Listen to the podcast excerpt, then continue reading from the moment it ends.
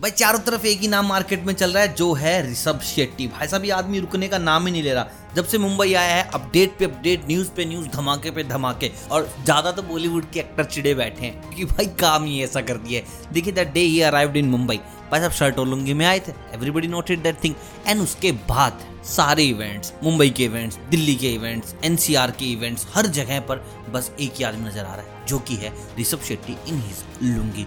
और उनको देखा गया ताज होटल के अंदर, वो भी फुल ऑन लुंगी स्वैग के अंदर।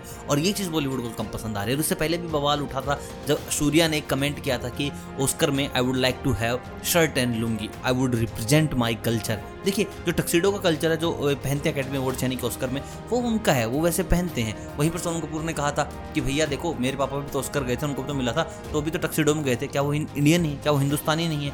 भाई, क्यों गरीब दिखना है जानबूझकर? और वहीं पर ऋषभ शेट्टी जो है, ताज होटल चले गए, जहाँ पे सोनम और अर्जुन का इवेंट चल रहा था। उनके फॉरनर गेस्ट आए हुए थे। कुछ मूवी वूवी की बात चल रही होगी। और भाई, अर्जुन कपूर काफ़ी ज़्यादा चिड़ गए। अब चिड़ी यूँ गए क्योंकि भाई उनके इवेंट की हाइप थी वहाँ पे थोड़ी बहुत। और जैसे ऋषभ शेट्टी पहुँचते भाई वो पूरी हाइप चेंज हो गई।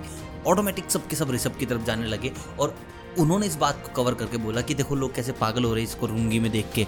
ये नहीं करना चाहिए। रात को पहनने की चीज़ है, ऐसा नहीं होना चाहिए। यू शुड नो कि आप कहाँ आ रहे हैं और यहाँ पर कितने फॉरनर्स हैं। उनको नहीं लगना चाहिए कि भाई गरीब हैं, ये है, वो है। नो वन नोज़ कि हमारा कल्चर है। भाई that's why we are doing so इसलिए तो हम कर रहे हैं कि लोगों को पता चले हमारा कल्चर है क्या। बाकी भाई, काफ़ी बॉलीवुड के एक्टर चिड़े बैठे हैं इस वक्त। एंड ऋषभ शेट्टी बाज नहीं आ रहे हैं। बाकी अगर आप ऋषभ शेट्टी के फ़ैन है और आपने कंतारा देख ले तो मैं आपको बता दूँ, दो इनकी फ़िल्में और हैं। एक गरुड़ा गमना हम्बल रिक्वेस्ट है प्लीज़ देख लेना दूसरी इनकी है हीरो ये दो फ़िल्में मैं कह रहा हूँ, भाई साहब, आपकी ना ऐसा एंटरटेनमेंट की परिभाषा बदल देंगी। जाओ, मेरी तरफ़ से ये गिफ्ट था एंड आपकी तरफ़ से गिफ्ट ये हो कि सब्सक्राइब कर लीजिए। हंड्रेड के बहुत पास है। मज़ा आ जाएगा यार।